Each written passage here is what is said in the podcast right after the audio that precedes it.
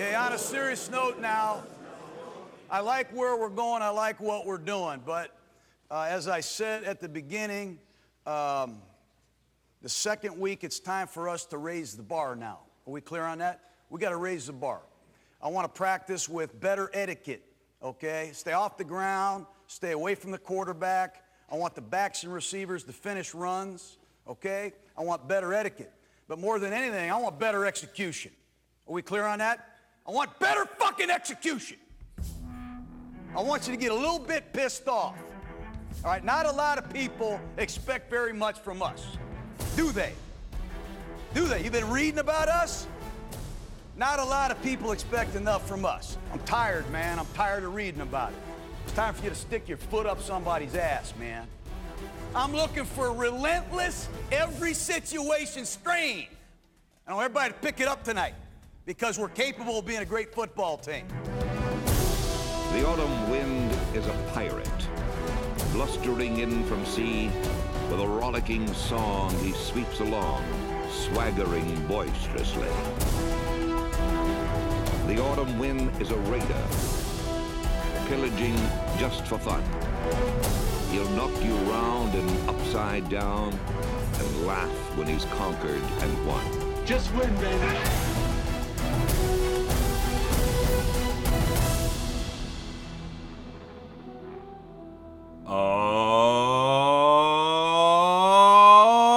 Oh, good morning, Raider Nation. Welcome back to the Las Vegas Raiders Lounge podcast.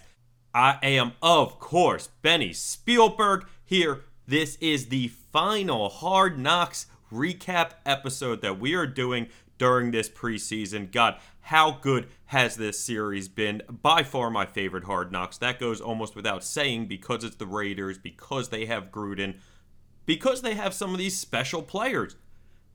They have some interesting guys, and I really enjoyed the effort that they put into this season. It's just been magical. It's been better than every other season, almost by far to me. And it's gotten me beyond hyped for an NFL season that I thought I couldn't get more hyped about. Of course, I am joined by Marquee Mark. Mark, how much did you love that episode? How much did you love this season? And God, I gotta ask, are you ready for some football? Well, of course I'm ready for football. We're always ready for that. Football's a 365 operation here at On the Marc. Uh, but what a finale it was. Put a really nice cap on a special season. Gave us a look inside a secretive franchise that is being run very well. And we're we'll go into that in detail in this episode. But uh, it was special, man. I always wanted to see the Raiders on Hard Knocks in a weird way, even though I never wanted it to be a distraction for the team, even though I never wanted it to, you know, reveal any of the Raider way. But at the end of the day, what's the difference? The Raiders haven't exactly been the pinnacle of success in my lifetime, to say the least. So it can't hurt anybody. It gives us a ton of enjoyment, priceless summer theater. And I'm just thrilled it happened. And to answer your question, I really believe it was a tremendous finale for a strong season. Yeah, it was a great season, a great final episode of that season. And I gotta say, other seasons had the Hard Knocks featured the Raiders, it wouldn't have been nearly as special, wouldn't have been nearly as fun to watch. They just weren't caliber teams or even caliber coaching staffs or entertainment value just simply as it was this season. There's no doubt about that. And the fact that they're going to Vegas at the end of this season, whenever that may be, whether that's in January or February, they are going to uh, Vegas right after that. And that kind of puts a special type of cap on it. And we predicted it on one of the early hard knock recap podcasts that we did that they would, you know, cap off this season with a visual of Vegas. And it was really neat that they let you in to Al Davis's office, which hasn't been touched for 10 years since the day he died. Well, yeah, we were right spot on. You particular were spot on. for how they were going to end essentially this episode with featuring Las Vegas, or at least showing Las Vegas. And that made perfect sense. But God, to go back to that Al Davis office, unbelievable. I love how they haven't touched it since he passed. But even more, I would love one day to somehow copy that office in a house as a like personal office. It would. Or- it, or- it just looks awesome. It's so cool. It's I so know. Raiders. or almost have like a miniature replica of his office somewhere, like as a decoration, like a um, what are those? You know, those pirate ships in a glass bottle, Or Sure. like Zoo- Zoolander. What is this? A house for a building for ants? yes. Something like that. I was thinking one of the incredible. stadiums that you might buy a child like that's you know only let's say six inches wide, but at the same time it has the detailed stadium. Yes, like Lego should do a limited edition Raiders exclusive Al Davis's office. Now that's Lego interesting. set. That's cool.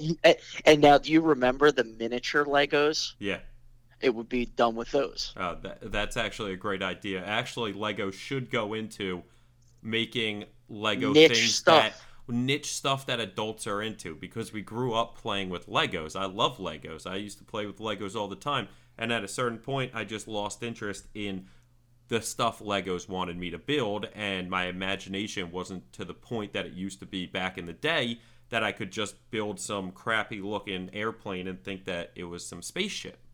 Yeah. no, Having that said would be that- incredible. doing adult versions, something like Al Davis's Office. I mean, the two of us would buy it. Probably anyone listening to this show would buy it. Uh, it it's just cool little niche things that they could make a thousand of, and that makes it even more exclusive and more interesting to have. It's so niche that it would be one of those circumstances where you would see them being sold on eBay for like eight, nine hundred dollars. Sure. I, I was talking to somebody on a very random note the other day about uh, one of these Call of Duties or something, and there was some special edition that if you got it early, you got, God, I, I don't even know what it was, a backpack or something like that. But he was like, "Yeah, man, those are selling for like three grand now because there was it was apparently the most limited edition thing they ever made." Well, speaking of backpacks, there was a backpack in this episode that caught my attention. Linebacker, now Detroit linebacker Jason Cabinda was wearing a Dragon Ball Z Louis Vuitton backpack, That's which I found pretty interesting. Sure.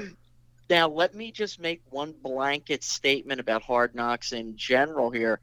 Um, one of the conclusions I've drawn is I'm almost a little embarrassed for the Cleveland Browns and how overly transparent they were on Hard Knocks last year, excessively transparent to a point where it hurt their organization. I truly believe that. And it's almost a testament to how poorly run they were last year. I think that's improving a little bit, hopefully, for them. But to be as transparent as they were is kind of gross. And that's a red flag. And I, I would not be feeling good about that as a Browns fan. Now, the Browns are another team, you know, their record over the previous 20 years isn't very impressive like the Raiders. But, you know, the Raiders have kind of made the necessary structural changes within the organization. I don't know if the Browns are being run as cohesively and as thoroughly as they should be. Well, I'm sure they weren't. You wonder if like it was John Dorsey or somebody upstairs kind of sabotaging a Hue Jackson or just the coaching staff in general. You show damning things on them so it sets up for an easy easier firing because now the media and everybody else can just go back to hard knocks and see these stupid ass things that they're saying. That's a great point, and there's something to that. And that's why I believe the New York Giants have leaked out a lot of positivity about Daniel Jones. So for when at some point in the season, when they're out of it, or Eli just looks like hell, like he has looked for the past couple years, and they bench him, there won't be the upheaval, and the media and the fan base won't riot like they did last time, and it'll be an easy transition into the first round pick, Daniel Jones, who did have a nice training camp and a very nice preseason. Absolutely. Well, if you dig a little deeper, though, into Daniel Jones, you're absolutely right that they're trying to set up the narrative already. because during the preseason he played with the first string offensive mm-hmm. line. Now, obviously, that's not to get your rookie quarterback killed, but that does boost his numbers and make him look better, especially when he's mm-hmm. going up against backups at the time. And also, if you think into the Giants roster, most of their secondary or most of their skill players are kind of backups anyway. So he's Yeah. playing with a cent- especially because they're all banged up right now or mm-hmm. suspended. To that point, i- it makes sense that he would have better than average numbers, but the Giants probably, other than the injuries to the wide receivers, kind of planned for that, it seems like. And the only reason I wanted to point that out is because if you know if the people listening right now don't think that type of stuff happens, oh, that happens. The NFL and NFL teams, they think into these PR moves, and they're the good organizations try to plan them out as thoroughly as possible. Well, they always talk about the NFL being a bit of a soap opera or a TV show, essentially. So Well, it only with- makes sense that there's some thought into the narrative.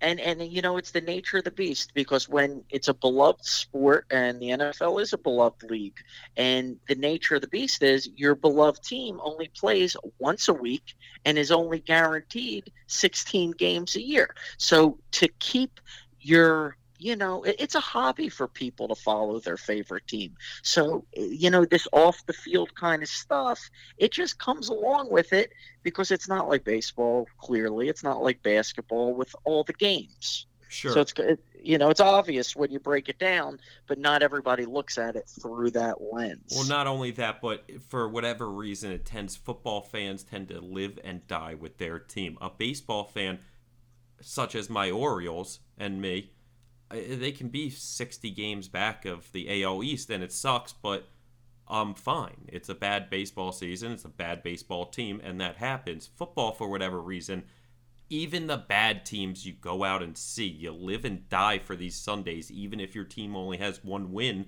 in November.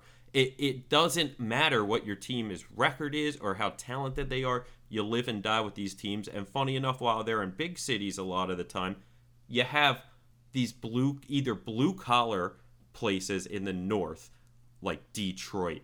I mean, Green Bay is a tiny town, but uh, Buffalo, Yeah. Buffalo. Buffalo. I was thinking also Kansas City. Or you have the southern teams that maybe, yeah, the Texans haven't been in Houston forever, or the Titans haven't been in Tennessee forever, but they're the South. They live and die off of football 24 7. So Yeah, because there's of a big market for it. so because of that, these these teams just have a fan base that uh, you gotta live and die on. Yep. Let me tell you an interesting little story here. As if this hard knock season couldn't be any more special for me, the opening of the hard knocks finale featured uh, a car ride with Jon Gruden, defensive coordinator Paul Guenther, and the guy driving.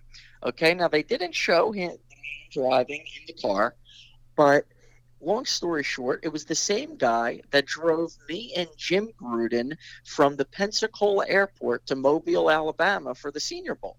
How do I know, you may ask? How do you, Mark, how do you know that that was the same guy? Because when that scene concluded, they showed them walking into the facility, and I recognized the hair and the back of his head coming out of his hat. And if you think about it, I was sitting in the back seat of this beautiful Infiniti truck for an hour driving from Pensacola to Mobile, looking at the back of this guy's head. So I knew it very well. Not to mention when I'm watching footage of Raiders practices and when I'm just watching Hard Knocks alone, I see him uh, on the field and all. He's, you know, essentially there all the time. So I, I, mean, just that's thought so cool. That was insane. It- it it's was funny. It's almost like it's almost like a mafia in the sorts where they have the kid driving that's going Uh, yeah. to, and they're working him up to become this because the driver hears and sees all the, these things and takes him to all the meetings and yeah. gets the Uh, behind the scenes look of everything. Yeah, man, it was cool. It was really cool. Now let's run through some bullet points in this episode, like we'd like to do. And I, I got a list here, and you could piggyback off of my list, and you can interject. But I'll start with this. Um, it was neat seeing when AB finally got his paws on the helmet he wants to wear. And Incognito and AB were laughing it up, and it appears like they have lockers right next to each other. What an amazing pair to put lockers, those two, right next to each other. Oh, they're gonna that talk all day, man. They're just gonna chat it up all day. It's hilarious. And it's kind of cool in a sense because like maybe if ab wanted to throw some sort of weird temper tantrum he would maybe think twice about it because incognito is right there next to him hmm and like could check him potentially. I'm not saying he would but hey you never know in an nfl locker room. Well, at this point in Incognito's career, after what he's been through, he's trying to take on more of the leadership role. So it makes sense that AB, who might not be this leader at the end of the day, but is this top talent on your team, to kind of pair them together. And he can kind of, like you said, keep them in check. and and the Raiders do have a young team, as Jon Gruden stated. So, with that being said, AB and Incognito are fairly close in age compared to if they were next to a 21 year old, where Incognito is like 35, 36, and AB's 31. They're a uh, they're a funny tandem that seems to be getting along very well. That and it I've seen multiple clips of that, not just on Hard Knocks. Now, moving on. Next point it was interesting when Jon Gruden was talking up Danny Woodhead, which I thoroughly enjoyed from Chadron State. I Remember when he got drafted? It was interesting to see the, the camera caught Josh Jacobs hiding and holding his hood over his head so the camera did not see him. Josh Jacobs hid kind of hid or they kept him out of hard knocks the entire season, which was very fascinating. But like I said, the Raiders are trying to get him prepared for a rookie of the year campaign. He's the starter. He looks good. He's healthy. He uh, is going to be a focal point. And I just found it interesting. He went as far as to have his hood, holding his hood like over his face so the camera couldn't catch any of them. Well, you never know when some of these guys truly just don't like the cameras and the media and the spotlight like that, despite the fact that he's an unbelievably talented football player now at the highest level he can be at, and he went to a school like Alabama. Doesn't necessarily mean he loves all those bright lights and attention. That doesn't mean he won't show up on game day and ball out on a huge day. No, of course But not. When he's off the field, does he enjoy that? Uh, there a lot of guys don't, and for all we know, Look he no doesn't, further than and Barry they don't want to call they don't want to call him out for that. So they're taking the heat by saying, "Yeah, we just want him to prepare for the season." Well, it's and and it's nothing to call a man out over. You know, these guys are football players, and their main priority they earn their paycheck by their performance on the field. Especially Jon Gruden and especially Mike Mayock do not give a fuck about somebody else's business ventures. They just want them to be good football players and good teammates. Now, a little backstory here Josh Jacobs was offered a movie deal over the summer based on his story of growing up homeless. And he caught whim from the writers, it seemed, and producers that they kind of wanted to create a political, racial story out of it. And he turned it down, which I found very interesting.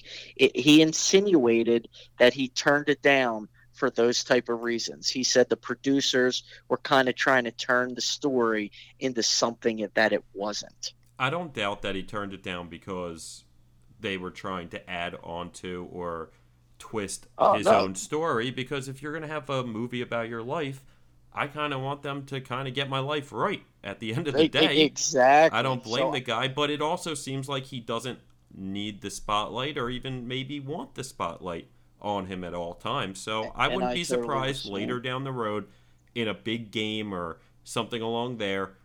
They want to talk to him, and we find out that he is not comfortable really talking to the media. Yeah, and I'm going to tell you right now, he is comfortable talking to the media post game, pre game. It's just you know the camera thing in a in a holy in a traditionally holy place like a team meeting, um, a traditional holy place like a private practice. You know, it is awkward for these guys. They're not totally, especially a rookie, used to that. Yeah, a rookie especially, you're just trying to get used to everything around you. You're trying to get the new routines of your life down. And it's tough. And plus, you're at a new job like anybody else. You're trying to make friends. You're trying to know people's names. You're trying to get people to like you. It, you know what I mean? There's a lot of stuff going on. You don't need to care about these cameras. And so I respect him tenfold for that. It's uh, it's a it's a positive in my eyes. Now, after the first episode, everybody was up in arms about Johnathan Abram, and I understood he came off terribly.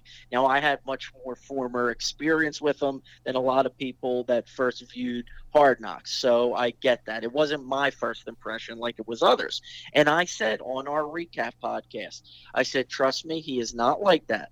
I literally said, in the first in our first episode, he's a yes sir, no sir guy who respects the chain of command on a football field in a very big way. Because if he didn't, Mike Mayock and Jon Gruden would have never drafted him. They would have never penciled him in as a day one starter. And frankly, he wouldn't have had as successful of a career as he's had, uh, as you know, in the SEC. He's a very well accredited player. So when the cameras really weren't necessarily focusing on anything, and he he by no means thought the camera and the boom mic was near him. There was defensive back coach uh, Jim O'Neil talking to him, and it just caught him saying "Yes, sir" in passing and it was like you know that's the real johnathan abram. That's johnathan abram on a football field. That's what they drafted. He's going to be a player for them. I truly believe that. And i was just glad to to get that soundbite of him saying yes sir because we had the soundbite of me literally saying he's a yes sir no sir kind of guy. And those are the football players you need especially when they're young. Yeah, I like Abrams. I think he'll be a good player, but I'm still convinced that he'll definitely make some terrible penalties in some bad spots. It's hey, anything is possible. Now that I, might get cleaned up later in his career. He may get smarter as he goes, but I think at least early on, there's going to be some there's going to be some head case penalties for the kid. Time will tell. I loved Gruden making the Rocky reference, calling Maxx Crosby Clubber Lang mm-hmm. because he wears the. Now Maxx Crosby will have the club off his hand for game one. He'll have a cast on, but his fingers will be exposed. But anytime you get a Rocky Clubber Lang reference, it that's can't miss. Sure. The preseason game in Seattle, rain. It was ugly. Rainy Seattle. No starters really played. In fact, none at all. And I just found it so impressive that when the Raiders were coming out of the tunnel, who was out there but Raiders owner Mark Davis basically clapping his hands, giving them all, you know, handshakes, giving them fist bumps. You know, what owner would really do that in a fourth preseason road rain game? It's not like it was the final preseason game in Oakland or anything like that. Mm-hmm. That just tells you the type of man Mark Davis is. And to open up his office his father's office to the cameras. That was a nice little treat because you could only imagine, Benny, that's a holy place for him. You, we can relate to that in some ways. In and uh, that was a nice treat that he gave the HBO cameras because he had every right to not let them in his father's office. For sure, and it was great seeing him before that game. I totally agree. Not many, if any, owners would make that appearance, and if they did make an appearance, they wouldn't do it in the way that Mark Davis did. Now, I don't think any other owner has been raised into a NFL franchise like that man has, though. So there's nothing in that man's life that I think he loves more than the Raiders, and I understand well, that. Yes, yes, you are right, and um, that uh, it was just really cool to me. I just I Mark Davis is you know I get real defensive over certain people. I I hate how the media torments Gruden, although he can handle it. I didn't like how the media treated Nathan Peterman, and neither Jon Gruden. Um, I didn't, and I don't like how the media knocks on Mark Davis. He's a charitable guy. He's the only non-billionaire owner. He was born into it, and at the end of the day, he got the team a brand new stadium in Las Vegas, and he has arguably one of the, you know, uh, some may say one of the best coaches in football. He's got a, a, real solid GM in place. I mean, I feel like the Raiders have a prestigious front office, which I've said before, and a prestigious coaching staff, and that's a credit to Mark Davis.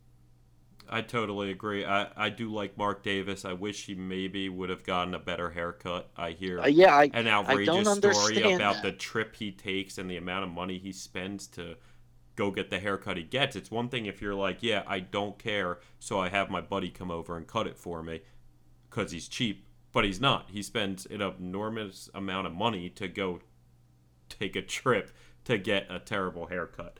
Uh, other than that, I do really like the guy. He seems like a very nice person, a very generous person. And not to go too far back in the series, but you saw that in the first episode, I believe, with that Raiders alumni party and how he uh, yeah. treats anybody and everybody who was ever a Raider. No question about it. Now, during that game, once the ball kicked off, I loved when Gruden said, "Come on, Geno, throw a pick. You're due, baby." Mm-hmm. You know, that's Gruden talking just like I talk, right, Betty, during a football game. Oh yeah, that was so classic and so true. Well, yeah, I, Geno I, Smith can't throw in the wind or the rain. I, I witnessed that personally at West Virginia many days. Yes, yes, yes. You met Geno Smith. Yeah, uh, listen, I've I met Geno Smith a couple times. I've watched him play numerous times. If you showed up to the stadium that day and it was three mile an hour wind and a nice day, you're like, ah, oh, Geno's going to go off. Bet a ton on West Virginia. If you showed up and it was 13 mile an hour winds, forget about it. Geno yeah. Smith wasn't scoring a single thing. The man doesn't adjust to weather well. And I, yeah. when I say that, I mean thing. he'll throw if it's windy to the one sideline, he'll literally throw it out of bounds on that sideline all day. At no point will he take something off. Will he adjust? He just throws it, and the weather can take that ball anywhere. Yeah, the Raiders ended up they didn't pick him off, but they sacked him a couple times and he they hurt his ankle after one of the sacks and he got he actually got knocked out of the game. I thought it was funny the referee signaled first down and then told Jon it was only going to be a five yard roughing uh, running into the kicker instead of the roughing the kicker. And Jon Gruden goes with another political innuendo comment. He says he signaled first down to me, and then he changed his mind. He, uh, he typical of everything in this country. He said that. Yeah. That's political innuendo. Now, Benny, I think you thought I was a little nuts when I mentioned this. I believe it was back in our episode one podcast recap. Uh, he makes these political innuendo comments about society, and I just absolutely fucking love them. Yeah, they're hilarious. Uh, I, you know, I don't nef- necessarily know what he's referencing with that. It's one of those things where you go, like, what? What are you referencing? And he's like, yeah. you know, you know. Well, that's uh, why I use the broad term innuendo. Yeah, but it's so funny. uh, I do love those. Now there are a couple other Gruden quotes from that game that I have written down that I absolutely love. In the all right, hold on. I okay. only have I only have one. So okay. if you have a couple, let me know if this one is on there. I'm sure it is. It, it, all right. It, it was really cool because Mike Mayock was on the sideline and Keelan Doss dropped two passes in a series, mm-hmm. and and he has done that a few times. And Gruden was hollering, Mayock, Mayock, where's Mike? Mike, and he goes, Mike, can we get a couple guys in here who can catch? Can you get me a couple receivers who can catch? Yeah, tracks down I, Mayock on the sideline was and fantastic. Mayock was cracking the hell up. Yeah, uh, because Mayock, I mean, the guy's an undrafted free agent wide receiver. The, the the guy the Raiders drafted in the fifth round, Hunter Renfrow, has been the penciled in slot receiver from day one, mm-hmm. and will be week one. Now your turn, Benny. I apologize. No, you're good. Okay, so when the game was either about to kick off or just kicked off. It's a shit weather storm in Seattle, and Gruden just goes, I love this weather up here in Seattle, man. Like, obviously being sarcastic, fucking hates this weather. Because this is a guy that likes California, likes Tampa Bay, likes these nice weather places. Uh huh. Incredible. He's a uh, he's a sarcastic guy, and I just find him, and a lot of the players say it, and his coaches say it, and he's just hilarious. I find him hilarious, and you know, I'm not the only one, and neither are you. Yeah, he's captivating in everything that he says. Yep. Now, now I don't know exactly what he was looking for I at this point, but at one point he's looking for something and he tells somebody, "Get fucking Bill Gates out here."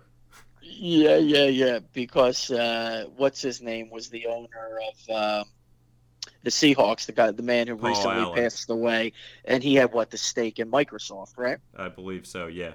He was one of the founding fathers of Microsoft. So then I also love. He was looking. He was looking for the all twenty-two printouts of Okay. the play. Okay. I, I knew it was something like that, but I didn't know exactly. So then at one point, I believe he's talking to one of the coaches up in the booth, and he tells him, Tell him a corner on his left looks like Tom Cable. Looks like fucking me. Looks like a guy we can beat. I just love how Tom Cable is the first name that comes to his mind. Incredible, yeah. Especially because Tom Cable's battled weight problems for Yeah. a long time, and and has now like lost the weight and remained skinny for a good five plus years. That's funny. And he's ta- and he's taking shots at him. Yeah, yeah, yeah. Still bringing it up. Okay, Yeah. so I I also loved Jon Gruden's post game press comp or post game speech to the team. In fact, we're gonna play the clip of it because it was just special in the sense that this is a fourth preseason game. They lost, but you can tell how much he loves the guys in this locker room. Yes. All you can ask for on a team is a bunch of guys that fucking finish. Are you guys with me on that? It's uh, so proud of you. It's gonna be tough, tough, tough for us to figure out which 53 guys we can keep. Yeah, but I'm emotional right now because I love this family and I appreciate you. Hey, family on me, family on three. One, two, three. Family. Everybody knows your name now, guys. Hell of a job. So then this isn't a Jon Gruden quote from the game, but it is something that after the game, a fan said to Cabinda. He goes, "Tell your mom we said hi." Now when was I when I heard that, I, I I believe everybody knew what they were talking about. Oh, we love your mom. Tell her we said hi. It's in the nice way. But it made me think: Has a Raiders fan ever told a player, "Tell your mom I said hi," and not done it, it in a mocking way to him? In a way, Yeah. like whether it was a Raider or not, Well, or an opposite talked- team. Right. That's one of those things you say to the guys to like fuck with them without like cursing and being a real asshole to them. Yeah. tell your mom I said hi. It's uh, it's like a classic like stab at somebody, but in this sense, like we said in the last episode, it was you know Cabinda's mom's cool. she she gets it. She's cool, and they must have felt that same emotion that we kind of talked about. That li- the last episode really did capture on Hard Knocks with the mother son relationship. Yeah, I loved her in this episode too. She she's a good lady, and I'm glad that Cabinda found a job somewhere. Yeah, man, he's with Matt Patricia now, who knows defense, and uh, the Raiders and the Lions do meet this year, so that'll be interesting. All the best to Cabinda. He's a uh, he's an active linebacker, a good teammate, and um, he played well for the Raiders. You know, last year a little bit, and throughout the summer here, it just they only carried four linebackers. They like having their safeties now play in the box more. They have that skill set, that diversity that they didn't have before. So a guy like Cabinda, who was an undrafted linebacker, becomes expendable. Well, while we're on Cabinda, I'm going to tie him into something we were talking about earlier about how the Raiders were more secretive, if you will, or at least didn't show as much as some of these other franchises have in the past with Hard Knocks, in the fact that they only showed him getting cut. They, yeah, uh, they yeah. showed guys showing up. They showed them leaving. They talked to them afterwards. But unlike every other organization, they had more respect for their men than to show these men getting fired from their job in a career-altering, life-altering situation. And it's That one is- of these that is very awkward scenes that's while it's great to be able to witness that meeting in the Hard Knocks, it's not fair to those guys that are getting cut in that moment. And it's a tough situation, even if they handle it tremendously. Now, Cabinda's, I feel like, was shown because of how natural it was, where this coach was like, essentially, I'll do anything for you to get you another job somewhere else. And obviously it helps that he did get another job somewhere else. for sh- for sure. And I'm going to give you a little background on that. That wasn't the when he met with defensive coordinator Paul Guenther there, and Guenther told him, "I'll do anything for you." That wasn't the initial cut. He met with Mayock first. Now, Mayock, this was his first time having to release players at the end of training camp. Of course, the Raiders uh, and Mayock himself have already released players from the start of this offseason and you know he's done that personally. Mm-hmm. But for what I read and heard, and um, and you know, and Mike Mayock said himself, he was very emotional during these cuts. He said he was breaking down in tears occasionally. Some of the players were in tears. He said it's a very personal moment. It's a very impactful moment, and uh, you know, uh, moral of the story like you just said, it's really not a place for cameras. It's a very personal thing. And it wasn't cool of them to show Paul Guenther and Cabinda having that little meeting. And what was even more fascinating was Guenther was, I don't know if you noticed, but was wearing a Springfield Inn Sea Isle City bar shirt. Mm-hmm. Yeah. And I, I found that very cool. He uh, he's a Sea Isle guy. When I spoke to him down at the Senior Bowl, he was talking up Sea Isle to me. He's uh, he's classic, man. Paulie G. His players love him. Gruden said he will be a head coach one day. I don't doubt it. I really don't. He's um, he's a talented guy, innovative guy, and he's young yet. So we'll see what the future holds there. I can definitely see him winding up as a head coach. Now, I did enjoy how they intertwined those cuts and all those cut scenes with the conversation from these guys about kind of what it feels like on the other side and, you know, like the adult approach. I know they're all adults and they're all men, but these are men that don't have careers as players. So, Yep. and maybe one day had careers as players. So, it was one of these things that you got the grown up version of kind of how it feels and all of that. And I love them talking about how, you know, these guys have been pros for five, seven, nine years, and then you make all these cut days, and then one year you don't. But it, I, to me, it goes even deeper because these guys haven't just made cut day the last nine years.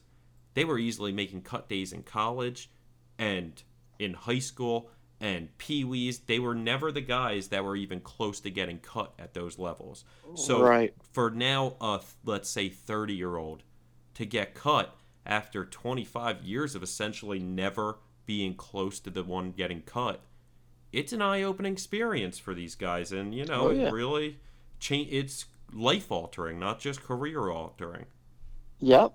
And I just my final two points, Benny, on before we get into the season preview portion of the show, is the Hard Knocks uh, show didn't properly explain that the Jaguars didn't sign Keelan Doss to their active roster. They signed him to their practice squad. He cleared waivers. The Raiders offered to bring him in onto their practice squad. He felt like he had a better opportunity to go to the Jaguars practice squad and eventually break onto their roster because they don't have as deep of a receiving core as the Raiders have. sure he definitely has a better chance down in jacksonville No, it, it was a wise business decision there uh, for Doss. Not to And- mention, he doesn't have to pay state taxes. Yeah, that's very true. And here was my final thing, and I found it to be tremendous. It was during the extras where Gannon mentioned the tuck rule to Gruden Mhm. jokingly. Jo- they were in a jovial type of conversation, and Gruden's face got like real stern and Oh yeah, wide eyed. didn't love that.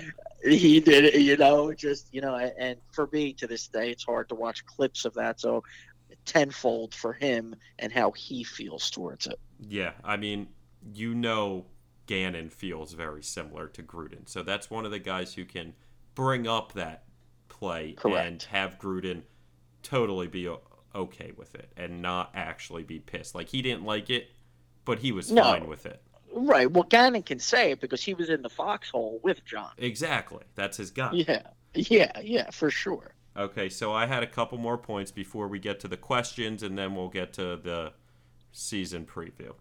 Uh, Okay. so we always talk about the different autumn wind versions and the music and the editing that they do, but they had one that I don't think I've heard before. It was an extremely slow version of the autumn wind, and that was chill worthy to me. Okay, yes, and I didn't write this down, eh, but I did notice it, and I made a mental note of it, and I, I'm thrilled you picked up on it too.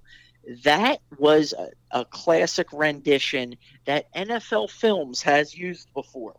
Okay, and it is it, it that that version of it it just sends a chill up my spine. I have heard that one before during a classic highlights of Raiders games from the 70s, 60s, 70s, and 80s, actually. I Yeah. love that version. It was amazing. Now, I also love towards the end how Antonio Brown is not only working at his pool, but catching passes while in the pool. Why get out of the pool? Just just throw it to me in here. I could catch it fine. He gets some cool workouts in, man. Yeah, it made me jealous of those pool workouts with the medicine balls and the bike in there. And I really was like, where can I find that? Because that would be unbelievable. Yeah, man. I'm He's a huge um, pool workout guy. As a Raider fan, I was really happy they they showed his feet and how good his feet looked, uh, clearly compared to what they were looking like. So he is uh, he's been practicing at full strength, full pads. They are locked, cocked, and ready to rock. Yeah, you know, after that pool scene, I know they call his cousin or whatever Hollywood Brown. I think they should just start calling him Hollywood Brown. I think He- he, he- earned that nickname way before that kid did. He's the real Hollywood Brown. There's no doubt about that. Uh huh. And now my very last point is after that Rich Gannon part in the final scenes, in the credit scenes of this episode, they ended with Jon Gruden from his Buccaneer days talking about how, yeah, well, first they were talking about how he's going to be an announcer and they're looking forward to that. And then he talks about how, nah, I'm going to be on HBO because then I can curse. Yep, he's Uh, a visionary. He is. It was very, very cool. I loved how they ended it with that. It was so. It was very special to me. And I would just like to say that I almost think it's a foregone conclusion that the Raiders will be back on Hard Knocks within the next two to three years, if not next year. I, I wouldn't doubt it. It would make perfect sense because I almost think, and we talked about this in previous episodes, how the guys that they have in their front office and coaching staff and the players that they have in their locker room, this type of show is going to bring out the best of you in a time where you can at times get lazy and you can slack off at times and you can lose your focus because camp is so long and grueling. Yeah, it's it's really a neat dynamic of what they have going on in that building. Like Jon said, the foundation is set. Like Mark Davis said, the greatness of the Raiders lies in their future. I think 2019 is going to be an incredibly interesting season. As ESPN's Steve Levy said on the Adam Schefter podcast, the Raiders are the most intriguing team of 2019, and many other uh, sports commentators have said that as well. I agree with it, and I believe they're very intriguing going forward with the new Las Vegas dynamic. All right, so real quick, we got a couple questions from the inbox from fans. They're very interested. The first one Pablo in LA.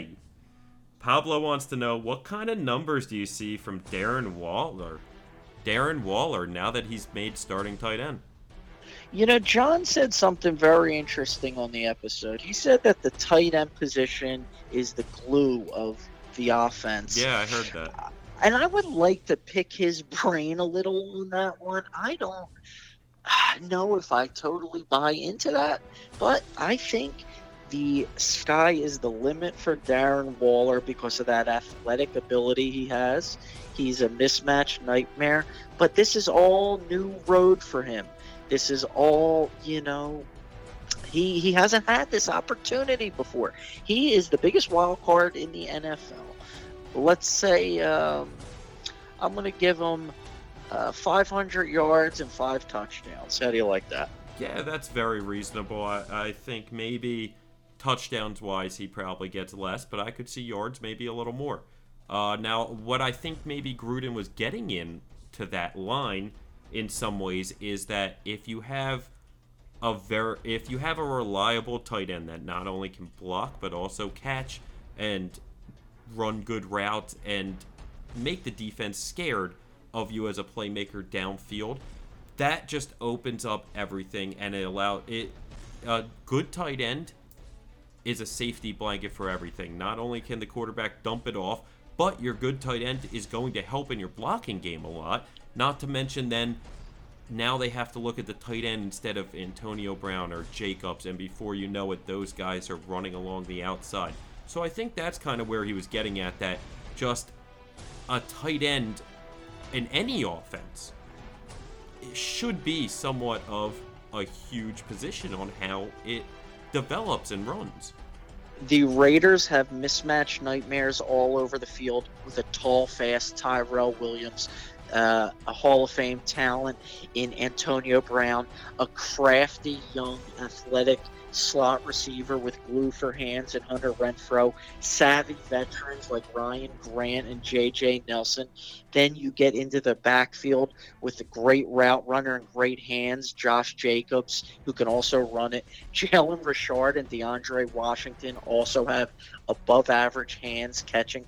This team has mismatches all over the field. So on third and six, just when you have you think you have them stopped, and Darren Waller is wide open somewhere, it's going to be very frustrating for a defense. Yeah, absolutely. So I, I think that's I kind of understand where he was getting at, and I don't think he was necessarily, despite the fact that he said for our offense, I kind of think that if you asked him and picked his brain about it, he would wind up talking himself into that every offense. Uh, and, and let me just real quick cap it with this. This Darren Waller kid is so athletic that in a freezing cold December game in Cincinnati last year, they ran a friggin' tight end sweep with him. He, he got the corner, took it up the sidelines about 35 yards, got tackled on the one yard line. Now, I don't even know any other tight ends where they're running tight end sweeps with. So just let that sink in for a minute or two. The more I think about it, I don't know if I've ever seen a tight end jet sweepish kind of play. Yeah, not one that really was successful in my memory. Yep. Yep. So that's how athletic this kid is. All right, Bill in San Antonio wants to know when the Raiders are going to win their next Super Bowl, Marky.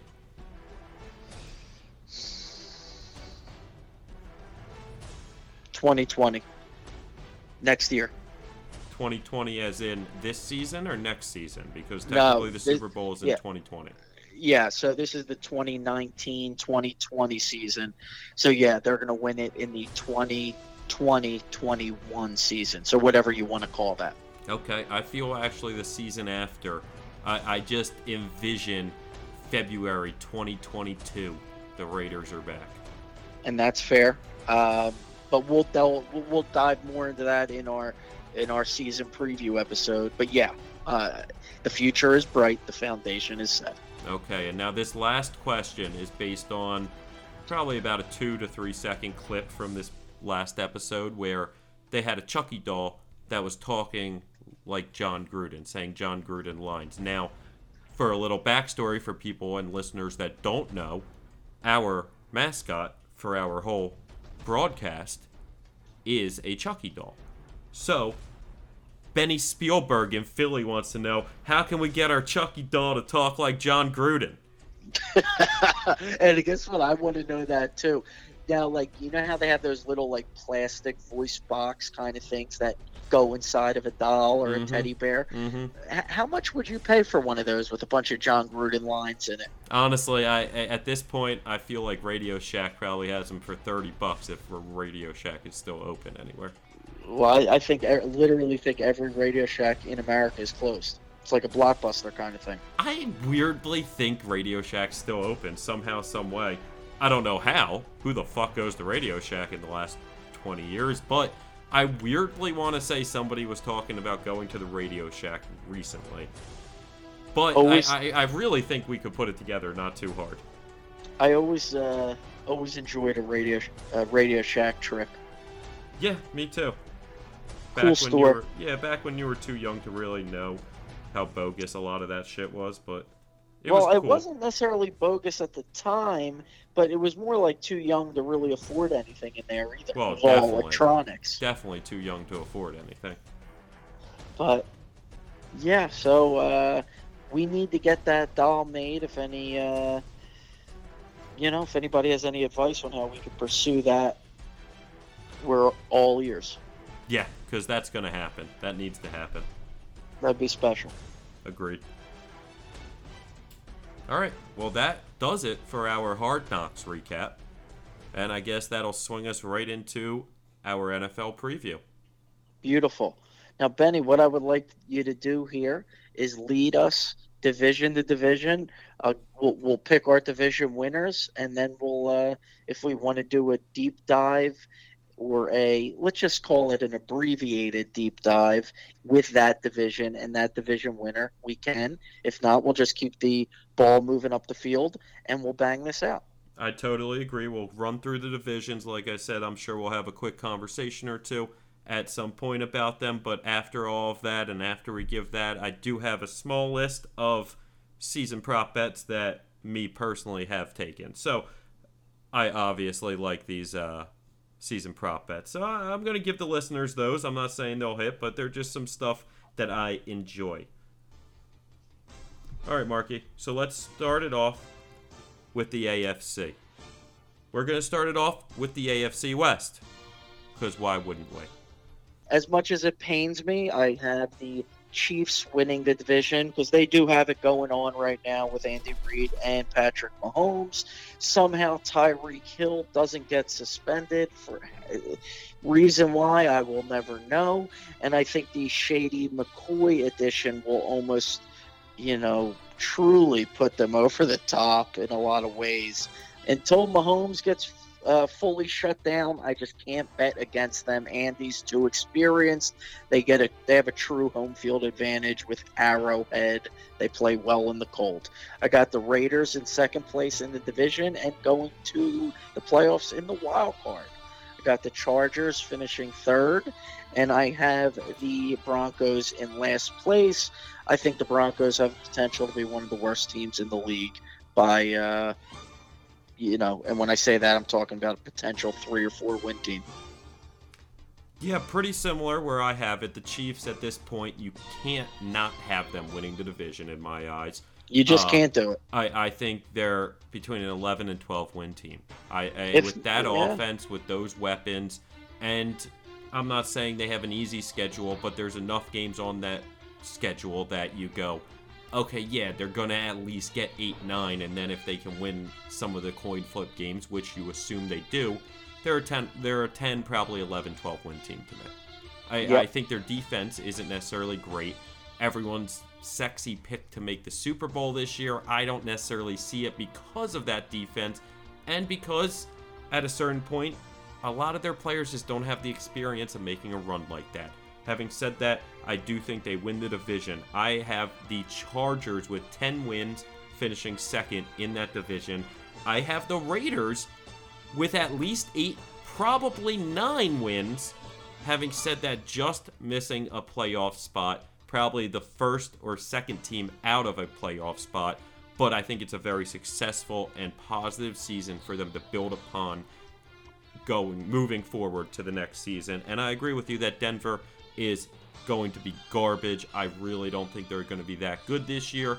I think they're a team that relies heavily on the run, and I don't necessarily love their running backs or their offensive line enough to think they win those games. Their defense is a nice pass rush, but I question the secondary and middle linebackers to a point. I really think, again, they're a four win team. Yeah. So now we move to the south Tennessee, Indy, Houston, Jacksonville. Tough division in terms of putting your finger on it. You know, the Andrew Luck retirement truly opens that thing up. I think the Titans are in a quarterback quandary. They don't know whether to go Mariota, Tannehill. They kind of get similar results out of both guys. I do like the job Rabel's doing. And uh, so, you know, but I don't see them winning the division or making the playoffs. I see them as a seven and nine, eight and eight, six and ten team, six to eight win team. Um, I I dig this potential storyline of backup quarterback Frank Reich wins the division with backup quarterback Jacoby Brissett. And uh, just like Reich saw the success with Nick Foles, so I'm going to do something really weird here. And I'm going to say the Colts win the division with Reich and Brissett. And I'm going to have the Jags in second place and the uh, Titans after that. And then that puts uh, the Texans in last place. And I know that sounds insane, but let's just say if Deshaun Watson goes down, something weird happens there. I'm just not sold on Deshaun Watson in any way, shape, or form. I'm going to have the Texans in last place this year just to kind of bring the, you know, j- just for audio evidence in case that wild guess happens where we could bring this back and say, hey, he's a guru. Yeah, I don't think you're a guru. I think you're goofy and googly eyed. Uh, I I am the exact opposite, at least in the Houston Texans sense. I think that they take the division. I think Jacksonville finishes in second. I think Indy finishes in third. Tennessee fourth. Now I think, funny enough, all four teams are going to be within nine and seven wins. And isn't that division always like that? I, mean, I- last I last think so, year yeah. was decided was week 17 games, I believe. That division is always sort of middle of the road. I will say this: the Jaguars should have been in the Super Bowl just two years ago. Sure. Well, they blew it, but they were Yeah, about but- to be in the Super Bowl had they not blown it. It's not like they were went- handed they- it, but Right. but They almost, you know, went to New England and won an AFC Championship game. That that could have been really historic and special. And it, it's a shame, but yeah, I think that defense is. is. really special, and that defense is going to come to play this year. I do think Nick Foles is going to be better than Blake Bortles, and I think he'll probably have most of his success in the first half of the season. I think at about six to eight games into the season, we're going to start seeing a regression in Nick Foles' play a little bit and just overall consistency. And I think that that's going to be the reason they probably finish about eight and eight, maybe even nine and seven. I think probably them and Houston both finish about nine and seven, tied for the top of the division. Having said that, a tiebreaker will give it to Houston. Jacksonville misses the playoffs. Indy finishes with eight wins. Tennessee finishes with seven, maybe six wins. But I think it's a clusterfuck to the very end.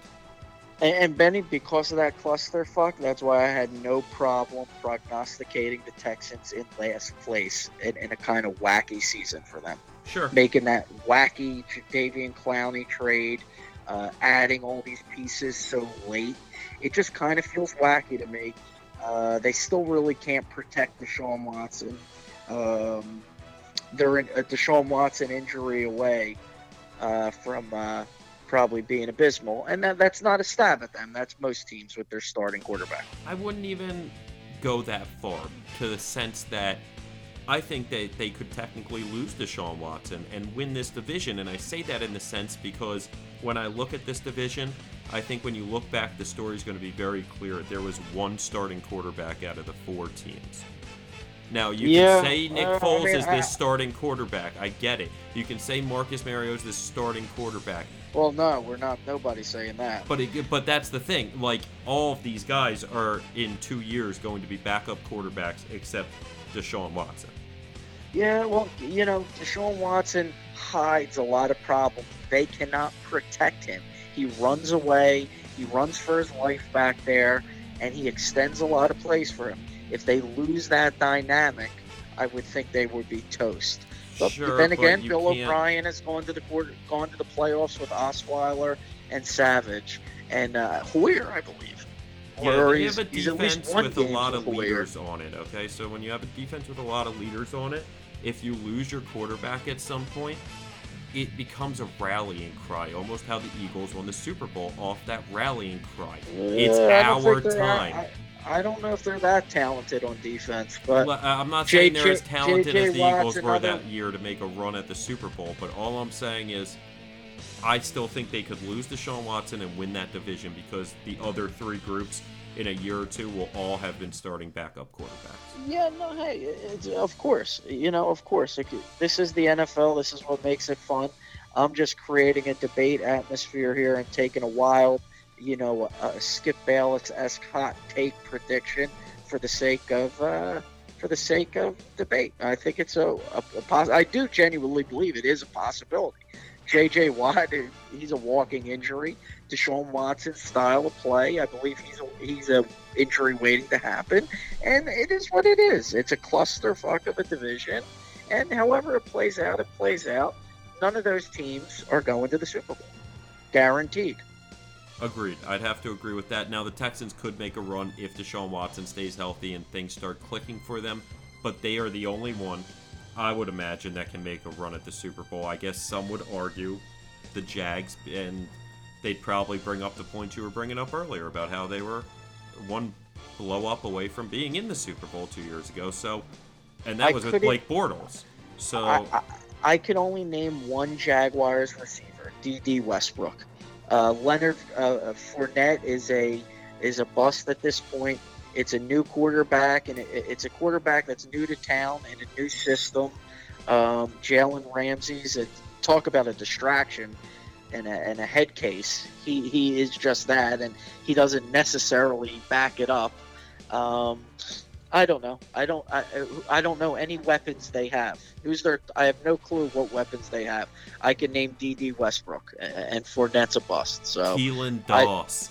yeah, yeah. Hey, maybe. no, I, I could hope. I could name some of their guys, but I do agree their skill positions are not top notch. It's going to be a team that has to win on their defense, but I think they can do that based on who they have to play a lot of times. I mean, when you're facing Houston, Indy, and Tennessee six times a year, I mean, your defense can win you four of those six games. Nick Foles had top tier skilled players around him with top tier hot play calling, and um, and and he saw success. I don't know if he necessarily has that in Jacksonville, although I do like Doug Marrone. All right, that's enough on my least favorite division in football, the AFC South. Totally. Let's that got on. way overdue. Having said that, one last point about Nick Foles and his skill positions. He does not even have a real tight end down there, and that is his favorite Well, that's what I'm position to throw to. Well, but that's Yeah. bigger than the receivers that he has to throw to. He can throw to not that talented receivers.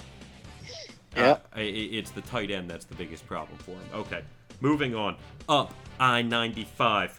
We're going to go to the AFC East. Buffalo, New England, Miami, and the New York Jets, Jets, Jets, Jets. Yep. So I got the Jets making a big step forward this year. They're going to finish in second place. Of course, I have the Patriots winning the division. I got the um, the Bills in third place. I do like some of the things that Sean McDermott's doing there, and Josh Allen's one of the biggest wild cards in football. I can't quite put my fingerprint on who he is yet, but I'm looking forward to evaluating him further this year. He's another one where you know he's throwing to Cole Beasley here and Zay Jones. They just they just cut Shady, so they got T.J. Yeldon. They got some running back from London now, Frank Gore, don't forget. And of course they got the savvy veteran The Frank Gore, the ageless wonder. And uh, I I have Brian Flores' Dolphins in last place. Uh, I believe 0 16 is in play for them. Uh, right now, they're the biggest joke going in the NFL, and uh, I don't care what they got value return for their trading that they made during cutdown weekend because there's no guarantee that they'll hit on those picks. I remember when the Browns had uh, all those picks and they didn't hit whatsoever. So getting them means nothing. Uh, I don't trust GM Chris Grier and head coach Brian Flores to nail a draft. Uh, so by no means would that get me excited as a Dolphins fan. They are going to be utterly abysmal this year, truly abysmal. Uh, one in 15, two and 14 is in play, you know. So I got the Patriots winning the division. Whether it's 10 wins, whether it's 13 wins, they'll find a way to get it done. The Jets are going to look solid under Gase They're, they might even take a game from the Patriots this year. In fact, I'll go as far as to say they are going to take a game. I really like Darnold. I like Gregg Williams as a defensive coordinator. I always have. They have pieces on that defense. They're going to be a fun team to watch. They could weirdly be a wild card contender late in the year, where you know they have those in the hunt category, and the Jets might be at the top of that in the in the hunt list. I have the exact same order for these AFC East teams. I think that almost everybody doing this would probably have this exact same order, at least more often than any other division has the exact same order of these teams finishing. I, I really, when you look at the division, all of the divisions, this is probably the most easy one to predict the exact order of the four teams. I think the Patriots will get their double digit wins, will be on top. I agree, the Jets do take a step forward. I have them finishing at nine wins, just missing out on that wild card berth. Sorry, Jay. Hate to tell you. Yeah, yeah, our guy Jay. Uh, they're missing out, Jay. But they're going to have a great run, and they're going to get close. Them and the Raiders, so close, but they're not going to Yep. make it. The Uh, Raiders and Jets are the future of the AFC. I've been saying that to people. For sure, I do like Buffalo and what they're building. Also, I love, I really love that quarterback, and it sounds so weird to notice, but his movement and vision in the pocket and when escaping is almost at a level I rarely see. I've never seen Josh Allen choose the wrong way. When there's the defender coming at him, he goes right, the defender goes left. If the defender he- goes left, he goes right. It, it, it, it doesn't, it- either way, he always seems to go the other way. He's got a good feel for the pocket. He's got good pocket presence. He's a big, fast, athletic kid, strong kid. Kind of has like a Roethlisberger thing going on Sure. with a powerful arm and size and, and good feet. I can't put my finger on him just yet. I uh, don't know if I endorse him just yet. Like I said, this year is going to be a major evaluation year for me. That's one of the games. You know, I'll be in my Mission Control Center, one o'clock on Sunday, and I will have Jets Broncos, or excuse me, Jets Bills running. I will watch that game beginning to end. I think that Buffalo is going to have a nice season, a season that the fans can feel good about when looking back on. But at the end of the day, it's a season that they only finished with seven wins. They're still under 500 at the end of the day. Now, I did mention prop bets. I do have two intriguing prop bets just because it's going to happen one of these years soon. Buffalo or the Jets to win the division over the Patriots. I don't think it hits this year, but I'm throwing a little money on this year, next year, whenever, uh, however many years until it hits. Uh, everyone but Miami. I like it. I like it. So that takes us to the AFC North, where we have Baltimore, Pittsburgh, Cleveland, and of course the Cincinnati Bengals. ugly division. Never liked this division. Don't like watching games out of this division uh, when they play each other. For some reason, it's always boring me. But it is it's defensive football. Although they some of these teams have had some dynamic offenses over the years as well. Carson Palmer and Ocho Cinco, some of those very good Steelers offenses. But anywho, it's that's just a matter of personal taste. Uh, I got the Steelers winning this division. I have the Bengals in last place, and the Bengals are another one of these teams that are in the running to be the worst team in the NFL.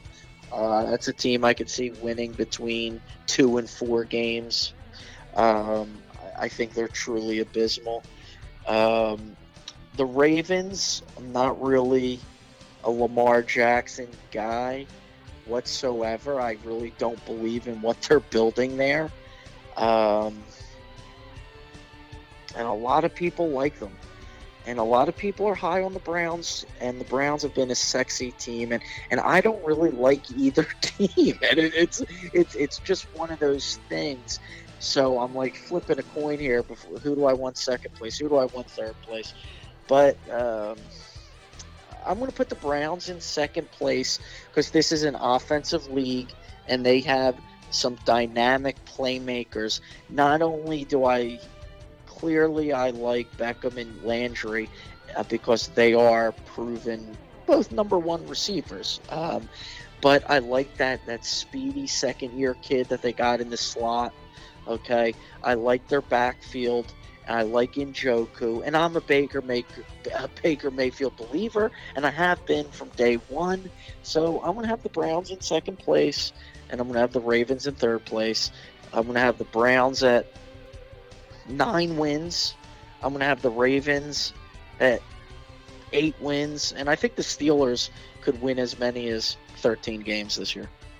Yeah, I think the Steelers are on a mission for sure. I believe it's still their division this season. I have the Cincinnati Bungles at the bottom as well. I think that if you ask me, them picking third overall quarterback Justin Herbert, you might as well set it in stone now. The Oregon kid might as well start picking out apartments or houses in Cincinnati because he, he just feels like a Cincinnati Bengal to me. Uh, I could see it. Yeah, it, it, it when uh, we'll play this on draft day after the Cincinnati Bengals select him third overall because you can write it in stone now. Uh, but then comes the question of Baltimore, Cleveland.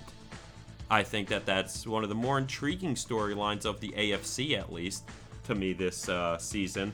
I really dislike that Ravens offense. I, I Yeah, I think they're going to have serious problems unless unless they can somehow create this very very tough running attack between Jackson and Ingram and the new kid Hill, who I really like. I think they're going to try and take Ingram and Hill, create an Ingram Kamara type vibe, but with a running quarterback. I don't know. Harbaugh's talking a little crazy about how you're going to do stuff no one's ever seen. Sometimes that's just all bullshit. Sometimes it's like Kliff Kingsbury in Arizona. Like they're actually going to run stuff that nobody's ever seen. So if they start running crazy schemes and these defenders don't know who the hell has the ball, Baltimore could be very good. Personally, though, I think they're more of a seven to eight win team, and I think the Cleveland Browns make wild card weekend again. And I think they beat out a nine win Jets team, a nine win Raiders team, and an eight or nine team win AFC South team by getting that 10th victory, securing that second wild card spot, and making their way back into the playoffs. Well, they're due, and they're a starved fan base. So I know the people of Cleveland would be thrilled. I wanted to give the Jets it. I did. I wanted to give the Raiders it. I did. I think that both the Raiders and the Jets need to take another step forward. I think last year was the Browns' another step forward before they get in. I think the narrative makes sense for now they can get in, and the other two teams can get on the doorstep. Well, we'll know early. We'll, get a clue early. The Jets and Browns play week two on Thursday Night Football, I believe. And uh, I will say this the Raiders and Jets both have the edge on the Browns in terms of coaching staff. For sure, we don't know much about Freddie Kitchens. Having said that, the guys seem to really like him and rally around him. And I think that that goes a long way in this league. He, obviously, he needs to make the right calls and he needs to make the right decisions and he, timeouts and challenges and all of the game management stuff. There's a lot. There's a lot. I don't know if he has the preparation in him. Seems kind of a bit of a wing it fucking got kind of guy. But if that's his mentality, that's the quarterback he's got too. Not to say Baker isn't a pre- preparer and prepares as much as anybody, but when he gets out on that field, he's a fucking gunslinger and he just likes to wing that and say, fuck it, let's go. And that seems Yeah. like kind of the coach he has too, so it might be a good fit between them, even if Freddie Kitchens overall might not be that good of a head coach. He might be that good of a head coach for this team and quarterback. And look, you don't have to be Vince Lombardi to go nine and seven and make the playoffs. So For sure, they have a very talented roster, top to bottom, a lot of playmakers, and you should when you've been drafting that fucking high for the last two decades. Yep. A lot of people time. are wait. A lot of people will be waiting for Myles Garrett to take a step forward. We'll see what happens. Yeah, I could see this being the season that like they get to the wild card, maybe even win the first wild card game somehow, and then get stomped out in New England on that divisional weekend and put in their place. And then the next year, everyone's rallied up that this is their season, and then they're going to have a heartbreaking moment again, like Cleveland Browns fans always have. It's just setting up again the narrative, and I love it. But Well, I look- do look, think they look, get look. to the playoffs. And I'll say this, you know, they got to hope that a smaller quarterback in Baker Mayfield can stay healthy through a cold Cleveland winter. He put a he puts a target on his back. Uh, linebackers, safeties, or defensive linemen are dying to light him up. Odell Beckham seems to have issues staying healthy. We want Myles Garrett to take a step forward. The fans want to see that. For them to be good, it has to happen. And rookie head coach Fred Kitchen, Freddie Kitchens, has to at least be, you know, capable. So they have to have a lot of dominoes fall for them to have that nine and seven, ten and six of playoff season. So we will see. It'll be fun.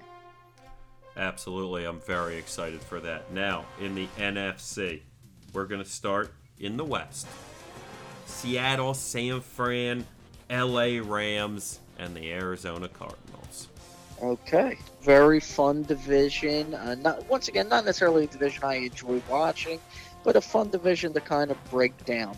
I got the Seattle Seahawks winning this division. I really like the uh, move for them to add the pass rusher and Jadeveon Clowney. I like the idea of this team winning the division again. Russell Wilson is a stud. He's a leader.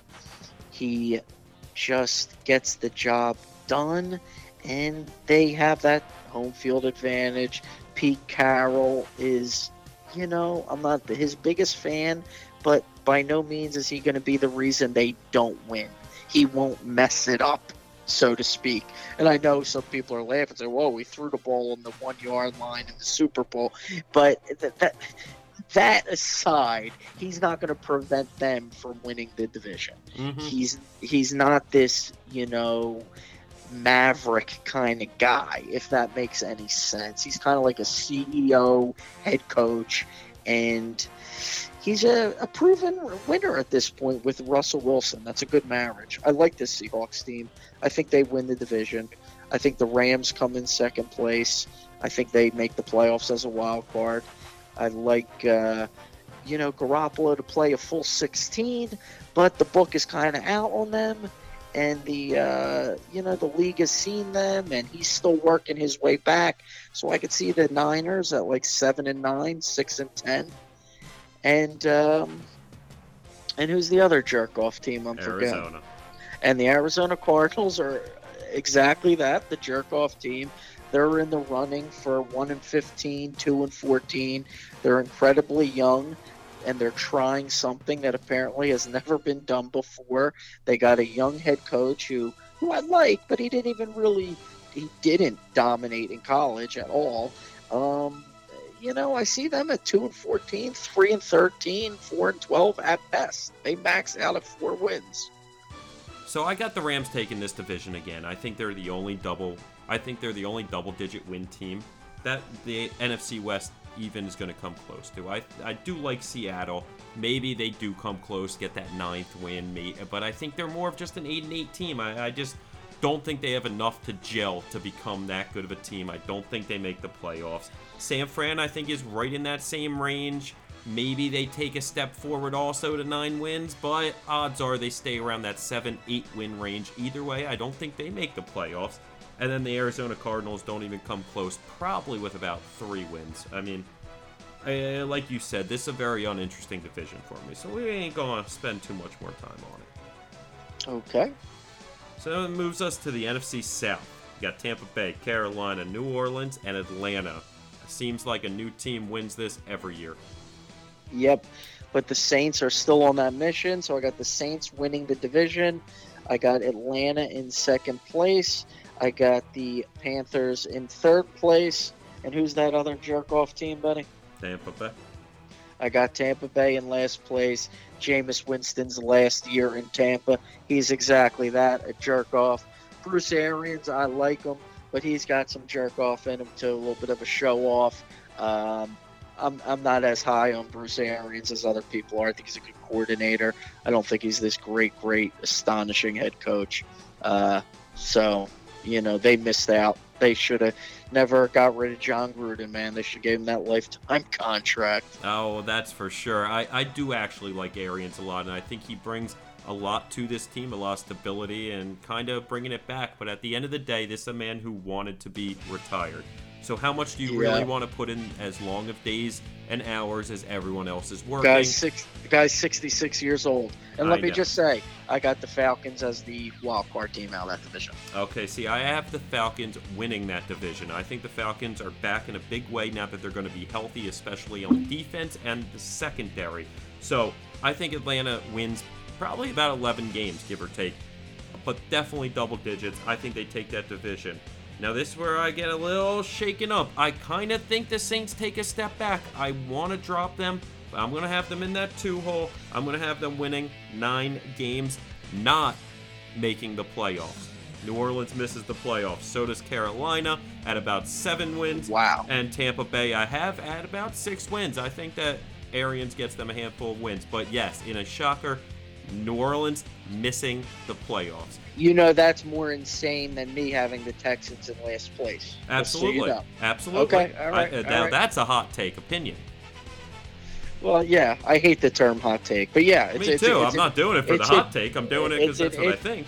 It's an interesting prediction on both ends. Both I think ours. that defense probably has some struggles. I think they're trying to transition to more of a running team, but they still have Drew Brees. Drew Brees' arm is starting to fade a little. I, I don't know. I could just see everything not clicking how it was, still being hung up on that missed call out of nowhere. They had a nice season, nine wins, maybe even 10 wins, somehow missed the playoffs. Okay, yeah, it's possible they could be drained. Two devastating playoff exits. Totally. Two years in a row. Totally. Now that takes us to the NFC North, and this is maybe the most competitive division in football to me with Minnesota, Green Bay, Chicago, and Detroit. Yeah, the uh, black and blue division, the NFC NARS division. Yeah. I'm going to go with the, uh, and I'm going to go with this division. Uh, I'm going in a totally different route than I think a lot of people are. I got the Vikings winning this division. Okay, I do like Mike Zimmer, and I think Kirk Cousins will be better in year two there. And they have the talent. We all know that. They were just in the NFC Championship game two years ago. I got the Bears in second place, missing the playoffs. I have the Packers as a bus team with Matt LaFleur. I think he's needle dick. I think he'll be a terrible coach. And the Lions, just through osmosis of being in a tough division, will be in last place, but they'll have a competitive year. Maybe they're a weird seven and nine type of last place team. Six and ten, lose out on a tiebreaker to like a six and 10, 7 and nine Packer team. Yeah, I think this is a division where all these teams are within probably three, four games of each other. Yeah. At the end of the day, I'm also having the Vikings win the division. I think the Vikings are probably a 10, maybe 11 win team. I, I love that home field advantage. I love Kirk Cousins this year being able to have more time. That offensive line was so banged up last year. Not to mention now you get Dalvin Cook back at least until he gets hurt again, which odds are will happen. Having said that, I love their skill position players. They have maybe the best wide receiver duo in the league, or at least a top two or three duo wide receiver wise. I like Rudolph as the tight end, and I love the division. I love Zimmer, and, that home field advantage is something special. They're going to win minimum six home games this year, if not all eight. And that alone is going to put you up there towards double digits, if not into double digits. So I like the Vikings to take that division. I think the Packers ride some wacky waves in the first two months, let's say. But I think ultimately LaFleur gets his feet under him. Aaron Rodgers does enough. I talk up their defense and their skill position players uh, on defense highly. I think their defense is very underrated. You got some serious playmakers on that side of the ball, and I think they'll win them some games also. I have them about 10 wins, let's call it, as the wild card team. I then have I then have the Bears taking a small step back. Tough schedule. I don't love Trubisky like that. Like you were saying with Allen, you're not sold yet. You don't know what he is. That's me with Trubisky. I don't know Yeah. who he is. It would not shock me if he kind of winds up being mediocre in the next year or two. And it wouldn't shock me if he's a really nice quarterback also in the next two years. So I'm not sold on the Bears. I, I think losing Fangio might hurt them slightly here and there, but they do have a lot of talent to make up for it. Ultimately, I think they're an 8 9 win team, just missing the playoffs, though. And then the Lions, I hope they're competitive. I've said they're going to be competitive. I think they get that seven wins. At the end of the day, though, the last few days, I've been thinking maybe they're a three to four win team. But I want to believe that they're better than that and they have more talent. Yeah, I'm right there with you, man. It's going to be uh, interesting to see how that division shakes out. Yeah, I could see the Lions winding up like it being the end of Stafford. Their three wins. They they're picking their new quarterback. It's the changing of the guards. Patricia's still there, but now it's his guys, his team. I could see that, but I also I just hope that, they win on Thanksgiving Day. Yeah, I, I think that he could rally them in a lot of these games, especially mid to later in the year, when you know maybe a trip to Detroit is a little lackadaisical for some of these teams, or they take the Detroit Lions coming into town a little light, and the Lions surprise them. I think they might be able to get themselves six, seven wins, but I hope so. I'm rooting for the Lions. Yeah, you're a closet Lions guy. Weirdly. Yeah, I like them too. Uh, it's weird. I'm a closet Packers guy too, but either way. Moving on to the NFC East, one of our favorite divisions. You obviously yes. got the Eagles, the Cowboys, the Redskins, and the Giants. Very, yeah, got... very legendary teams in this division. Absolutely. I got the uh, Eagles winning the division this year, possibly a 12 and 4 year out of them. I have the Cowboys with a lot of distractions and a lot of weird kind of stuff going on contractually and whatnot. I have them taking a little bit of a step back. I have them going nine and seven. I have the uh, Redskins at six and ten, and I got the Giants at three and thirteen. Yeah, the Giants at three and thirteen definitely is perfect for me. They're not going to win a ton. I could see their victories coming more early in the season. Even week one against Dallas wouldn't shock me. I mean, it seems like they always are competitive in that game. I don't think I'll be touching it, and if I do, I'd probably take the Cowboys to kick the shit out of them. But it wouldn't surprise me them staying competitive here and there. Eventually, though, I think they hit rough patches. Daniel Jones will take over, like we mentioned earlier. I have the Redskins not very good, but again competitive. I do like their defense and some of the guys they have on it. Both of their lines on both sides are very talented, so that'll win them some games. I think they're very similar to the Lions. I think they get their six, seven victories, but maybe they only win three or four because they're not that good of a team.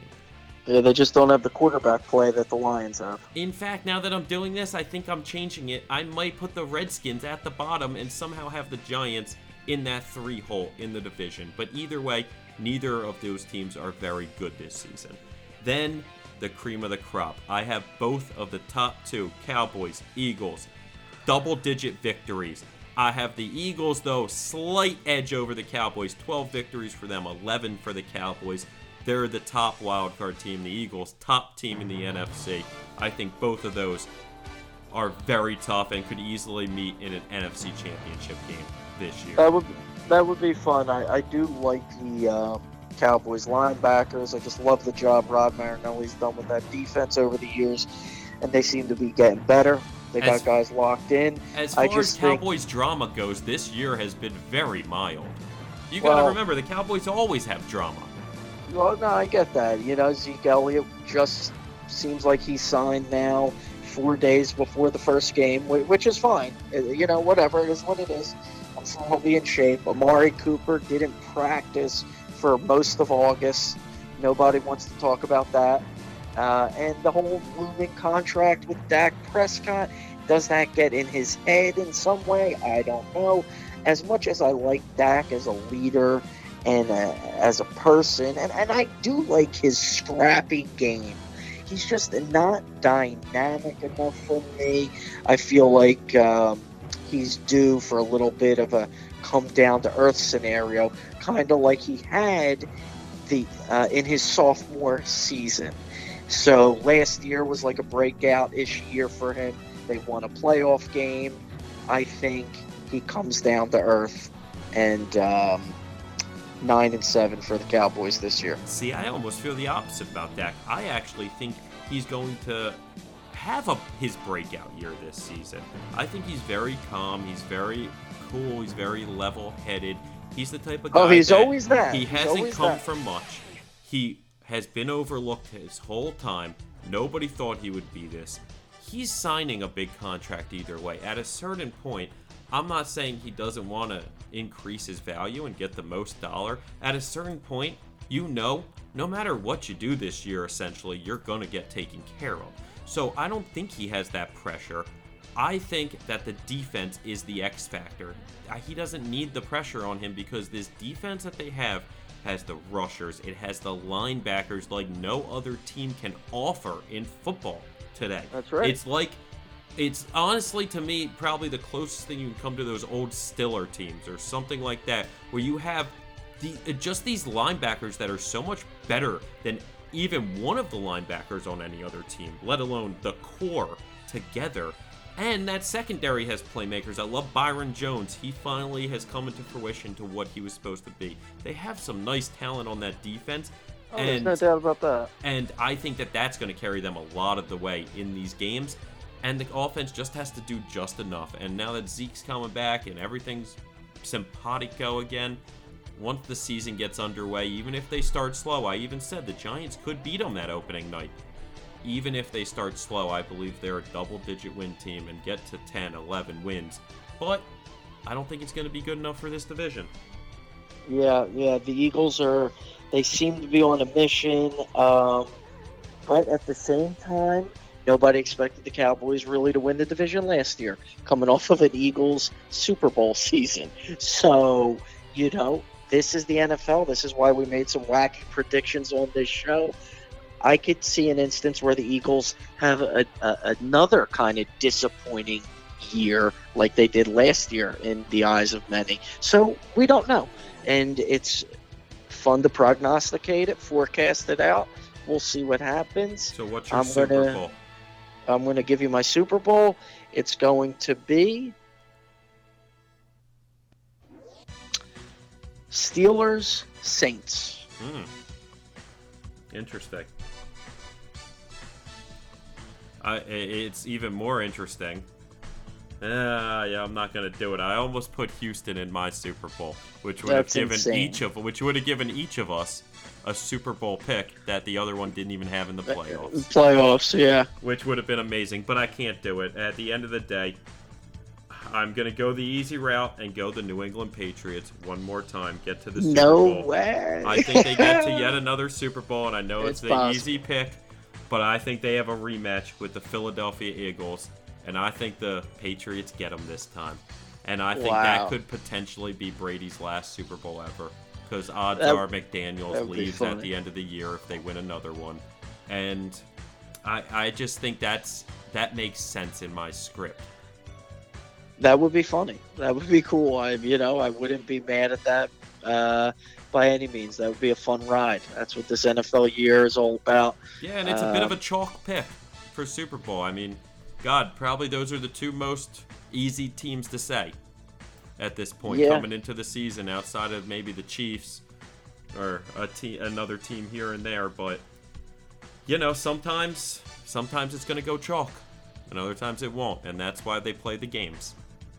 Exactly. It's it's it's here, baby. It's here. I know the VIP listeners are pumped up. I know we're pumped up, and we'll be bringing football content throughout the season. Uh, we're getting a lot of thank yous for the picks we gave out this past weekend. People are excited, and uh, the excitement and the fever pitch hasn't even reached its crescendo yet, gang. So be sure to lock in with us here On the Marc and uh, get ready to talk ball all year long. Absolutely, and we're going to leave you just on a couple quick season prop bets that me, myself, Benny Spielberg currently has tickets in for. We have for regular season rushing yards to lead the NFL in rushing yards. We have Dalvin Cook plus 2,000, James Conner plus 2,500, Chris Carson plus 3,000. Leonard Fournette, who I know you're down on, but if he stays healthy, at plus 3,500 is great value. And this one's absurd, but for plus 6,000, I took Mark Ingram because hey, if Jeremy Hill isn't working out, they run the ball so fucking much in Baltimore this season, they're gonna have it. Now, I got maybe my weird, my weirdest one. Saquon Barkley for MVP.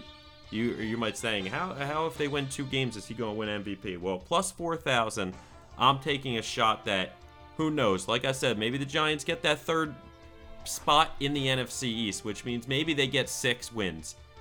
If he has an unbelievable season where he breaks all types of records and nobody else is really having that breakout year, maybe there's a couple injuries here and there, maybe a few guys like Mahomes just aren't having the type of seasons they were last year. Out of nowhere at plus 4,000, Saquon Barkley for MVP becomes. I hope that was a lottery ticket style bet. I hope you didn't put any substantial money on that. That 25 has no shot. There you go. 25 That's a lottery ticket bet. Yeah, that's cool. 25 to win a grand, I'll take it. Now, I do Even have. if even if they randomly made the wild card with Daniel Jones and Saquon Barkley had a historic year, That's that's the that's, thing. how it would. I need the how it would have historic year. I need the historic Now- year and nobody else having anything interesting. Defense, de- defenses know the Jet, the Giants have no weapons whatsoever. They will be fully honed in let's say, on Saquon Barkley. He will be the focal point of every defensive game plan. Well, absolutely, but I think he's the generational type talent that can really step up to the plate and play really well. Despite all of that, I think he's gonna get his unbelievable numbers. I think he has physically can hold up to the beating, at least for this season. And like I said, if his numbers are just that much better than everyone else, I think he could win MVP with a six-win team. We'll see. I kind of like Derek Carr as a as a dark horse MVP. Yeah, I mean, I like that one also. Listen, there are a few that I'm going to get in before this. Those just happens to be the ones that I already currently have in. Having Sure. said all of that, folks, we appreciate you sticking with us through all of that. That was our Hard Knocks recap finale. That was our NFL season preview. And what better time we have kickoff tonight, Green Bay, Chicago. Ladies and gentlemen, the NFL is back. I cannot wait for this Sunday card. Marc, you got anything else to say to the listeners?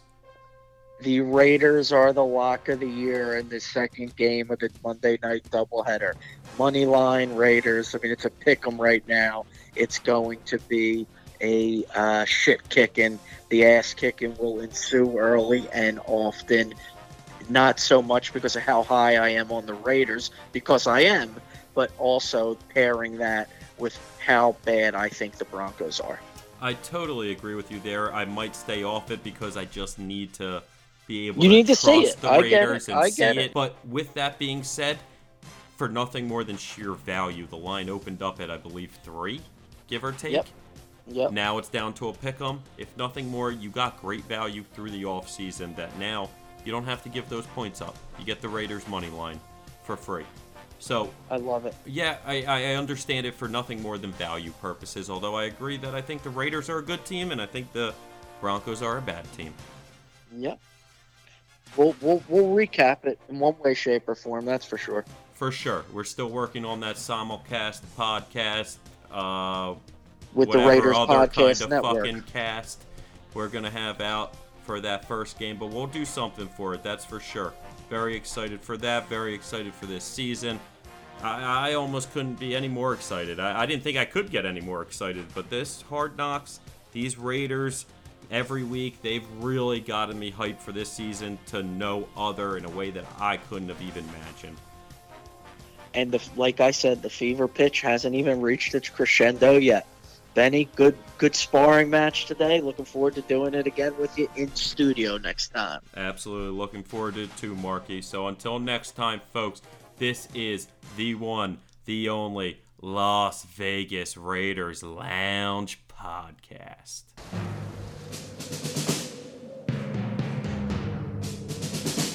The autumn wind is a pirate, blustering in from sea. With a rollicking song, he sweeps along, swaggering boisterously. His face is weather beaten. He wears a hooded sash, with a silver hat about his head, and a bristling black mustache. He growls as he storms the country, a villain big and bold. And the trees all shake and quiver and quake as he robs them of their gold. The autumn wind is a raider, pillaging just for fun. He'll knock you round and upside down and laugh when he's conquered and won.